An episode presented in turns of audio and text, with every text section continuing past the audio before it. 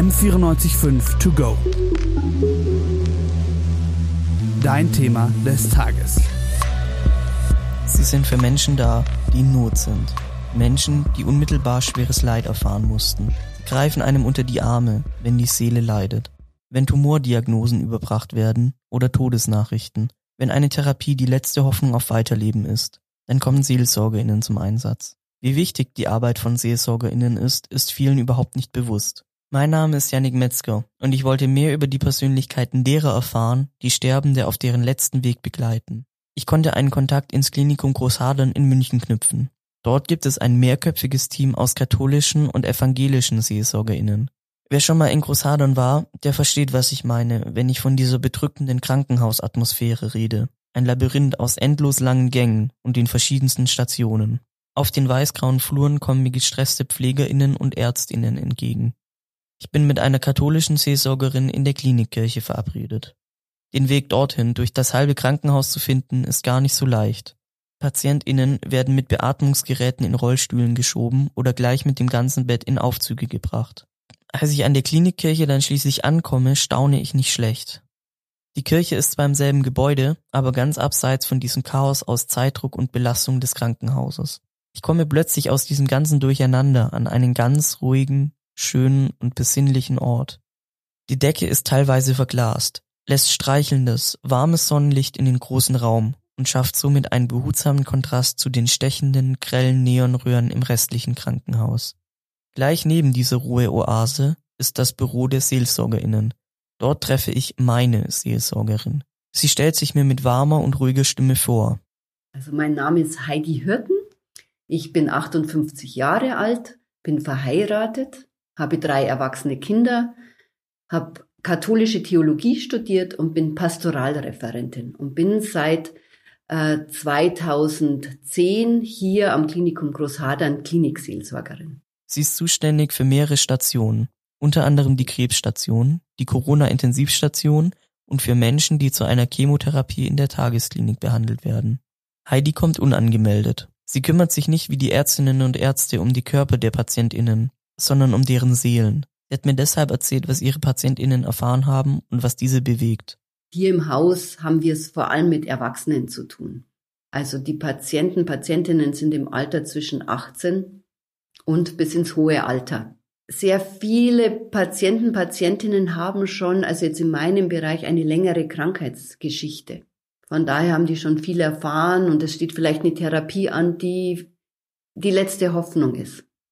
Und wieder andere haben erst gerade die Diagnose erfahren, äh, sind akut in die Klinik gekommen und nach längeren Untersuchungen erfahren sie, dass sie vielleicht eine Tumorerkrankung haben. Und je nachdem gestalten sich dann auch die Gespräche. Also manche sind vielleicht noch im Schock, fragen sich, wie kann das passieren? Was mache ich jetzt? Äh, also die Themen sind vielfältig. Und es ist ja so, wenn man in eine Krise kommt ähm, und wenn ich plötzlich erkranke oder jetzt wieder eine schwere Therapie vor mir habe, ist es ja immer, muss ich etwas Schweres durchstehen und bewältigen. Und bei manchen Patienten, Patientinnen tauchen aber andere Themen auch auf, die sie neben der Krankheit beschäftigen und vielleicht sogar viel mehr beschäftigen. Themen aus die die Familie betreffen. Vielleicht der Ehemann oder die Ehefrau, die auch schon äh, älter ist und äh, zu Hause eigentlich sich nicht selber versorgen kann. Wer kümmert sich da? Also ganz vielfältige Themen tauchen auf und es darf der Patient, die Patientin auch bestimmen. Und äh, es geht darum, dass wir wahrnehmen und Raum geben für die Themen, die die Patienten und Patientinnen beschäftigen. Was sagen Sie zu Menschen, die unmittelbar großes Leid erfahren haben, also die zum Beispiel jetzt ihnen dis, diagnostiziert wurde, sie haben nicht mehr lang zu leben. Wie kann man den Menschen helfen oder sie trösten? Also sagen ist erstmal schwierig, weil man ja nicht einfach äh, irgendwas von sich aus dann sagen kann, sondern wichtig ist immer den Patienten, die Patientin im Blick zu haben, wahrzunehmen, was ist. Manchmal ist es einfach auch nur Dasein, dass man da ist, ein Ohr schenkt, Zeit hat, nicht auf die Uhr schauen muss. Und dann kann man ihm erzählen, also wenn, wenn man den Raum gibt, dem Patienten, der Patientin zu erzählen, kann man auch nochmal schauen, ähm, was stützt den Patienten? Was ist ihm noch wichtig? Was liegt ihm am Herzen? Und dass man da drauf eingeht, vielleicht auch dem einen oder anderen nochmal einen Weg eröffnet, dass er noch oder sie nochmal, ähm, dass jemand zu Besuch kommen kann, der wichtig ist. Natürlich kommt auch das Thema äh, des Glaubens immer wieder mal ins Spiel. Das kann auch ganz unterschiedlich sein, dass viele Fragen da sind. Und die Fragen muss man auch stehen lassen können. Mir geht so, dass ähm, ich schon meine Glaubenshaltung anbiete, wenn ich das Gefühl habe, das, das passt jetzt. Also der Patient, die Patientin möchte das gern wissen. Das wäre eine Hilfe. Aber vor allem wichtig ist, dass der Patient, die Patientin für sich selber vielleicht eine Antwort findet. Und ich bin diejenige, die versucht, da einen Weg zu bereiten, miteinander zu suchen, zu schauen, was könnte es für Antworten geben. Was sind für Bilder da, für Hoffnungen, für Sehnsüchte, mhm. für Wünsche, für Stützen, also welche Stützen gibt's, welchen Halt. Und wenn der Patient, die Patientin eine bestimmte Antwort für sich schon gefunden hat, dann kann ich jetzt nicht in dem Moment sagen, nein, das ist falsch, sondern wichtig ist, dass das ein Halt für den Patienten, die Patientin ist. Seine Antwort, die er gefunden hat. Das ist ja immer auf, meistens ähm, steht da auch eine Geschichte, eine Erfahrung dahinter, die der Patient, die Patientin gemacht hat. Ein Ringen vielleicht schon. Und dann interessiere ich mich für das, wie, wie er dazu gekommen ist, wie sie dazu kommt, ähm, dass diese Antwort für ihn, für sie wichtig geworden ist. Also ich interessiere mich da. Ich denke, dass in meiner Generation zumindest viele eher dem, dem Glauben oder der Kirche den Rücken gewandt haben, also eher, eher ein atheistisches Weltbild haben. Wie ist das für Sie? Also wie, wie erfahren Sie Gott oder wie, wie, wie glauben Sie an Gott oder was denken Sie kommt nach dem Tod? Also ich interessiere mich da auch bei den Jungen. Äh, ich habe gestern erst ein Gespräch gehabt, wo wir miteinander äh, eben, wo ich mich interessiert habe, ja, was, was wünschst du dir oder was für Vorstellungen hast du? ich merke schon, dass manchmal trotzdem nochmal ein, ein, ein Suchen oder ein Fragen da ist. Gestern hat sich so ergeben, dass ich mein Bild, auch meine Hoffnung anbieten konnte. Dass ich glaube, dass es ein Leben nach dem Tod geben wird.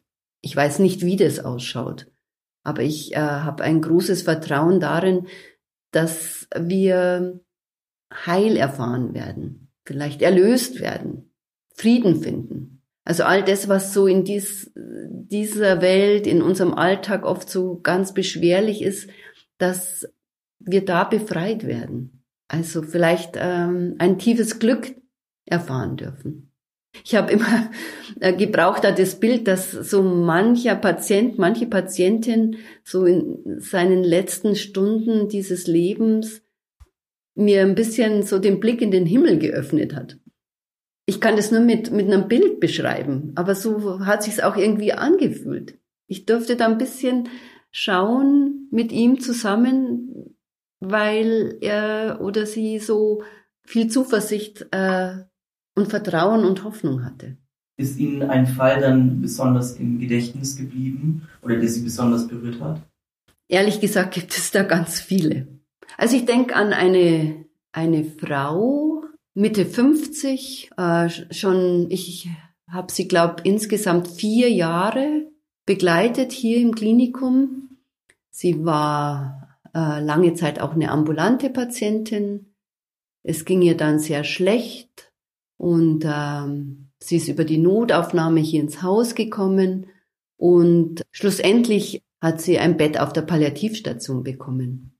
Und äh, sie hatte zwar große Schmerzen, hat mit ganz starker Übelkeit gekämpft, aber wir konnten immer wieder gut ins Gespräch kommen. sie hat auch erzählt, ähm, dass sie immer stärker keine Angst vorm Sterben hat. Sie hat auch Vertrauen gewonnen auf der Palliativstation, weil sie gemerkt hat, die helfen ihr auch ähm, medizinisch noch die Schmerzen, die sie hat, zu lindern, die Übelkeit ein bisschen zu nehmen, immer wieder neu auszuprobieren, damit eben die Übelkeit, die sie so plagt, ähm, dann Weg gefunden wird, dass das leichter wird. Und äh, das hat ihr unglaublich geholfen und äh, sie ist auch tief im, im Glauben verankert gewesen. Und für sie, sie hat dann erzählt, dass Ostern für sie ganz wichtig ist.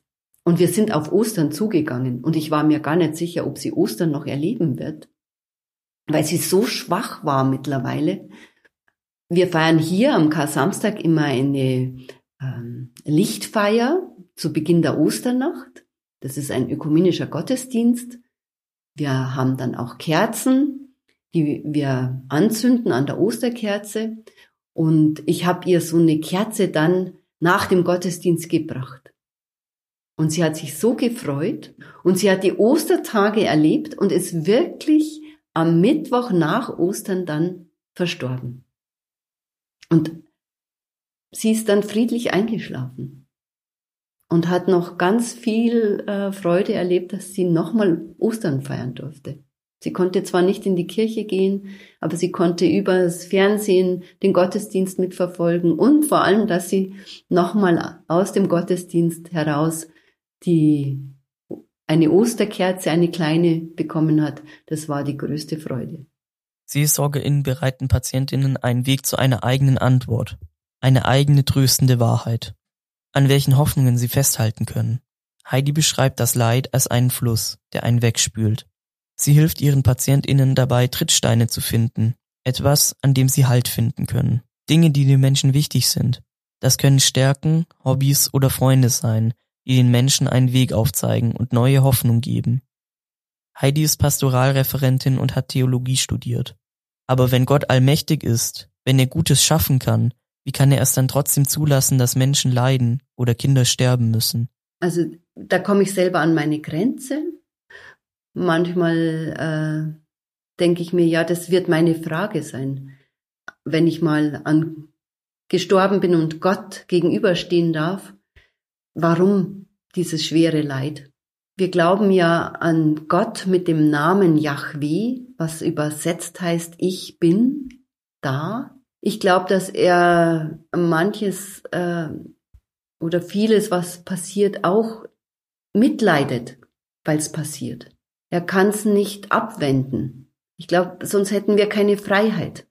Das ist die Freiheit, äh, die wir haben und ähm, die Geschehnisse, wo er nicht eingreifen kann, weil er uns und die Welt in Freiheit entlassen hat.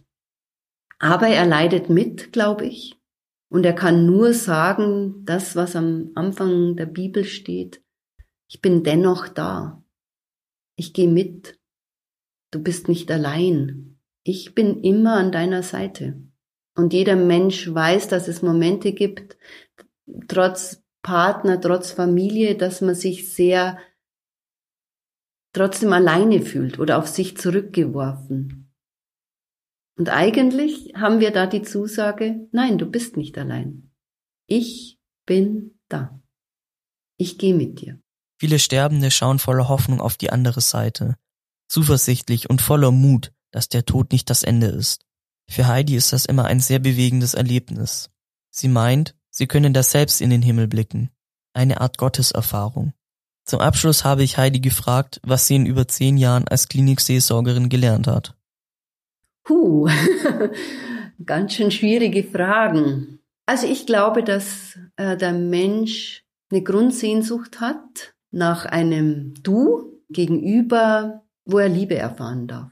Wir als Mensch erfahren, wer ich bin wo ich das spüren darf, entdecken darf und mich weiterentwickeln darf. Und so sein darf, ja, wie ich bin, dass ich das immer wieder zeigen darf und der andere das aushalten kann. Und äh, mit unseren Erfahrungen, unseren Geschichten Und das spüren wir ja manchmal, dass man ähm, ganz schnell, mit wem kann ich, mit wem kann ich nicht, ja. Wir sind so verschieden und zu schauen, mit wem kann ich.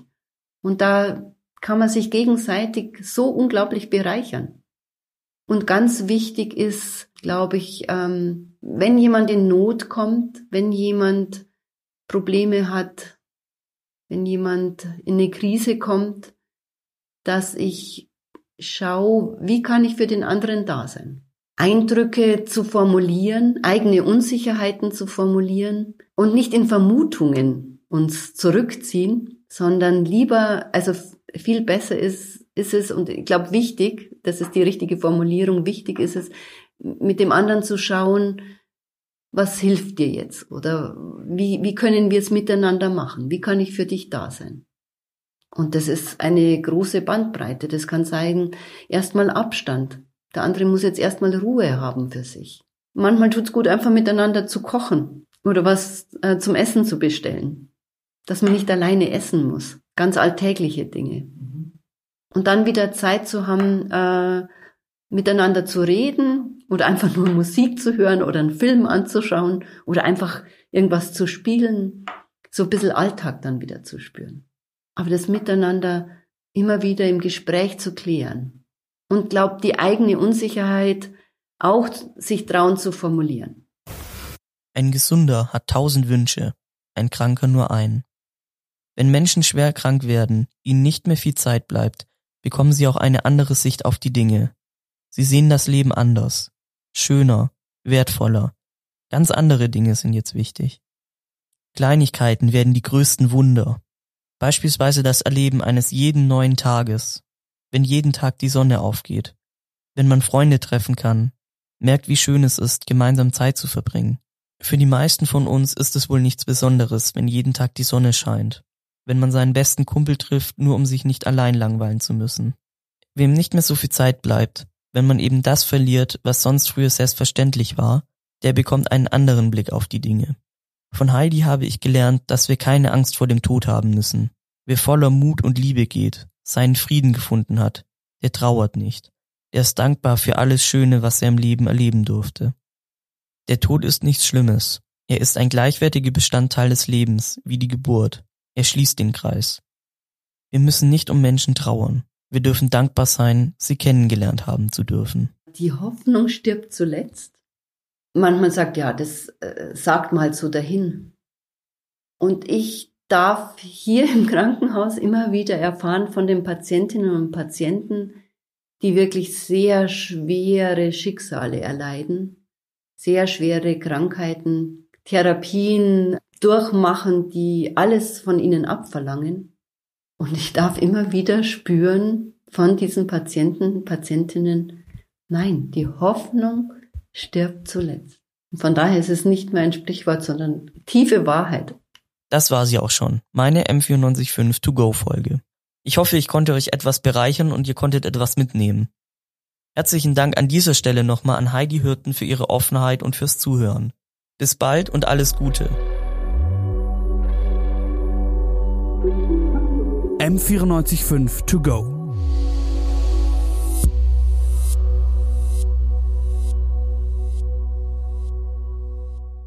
M945 To Go ist eine M945 Produktion. Ein Angebot der Media School Bayern.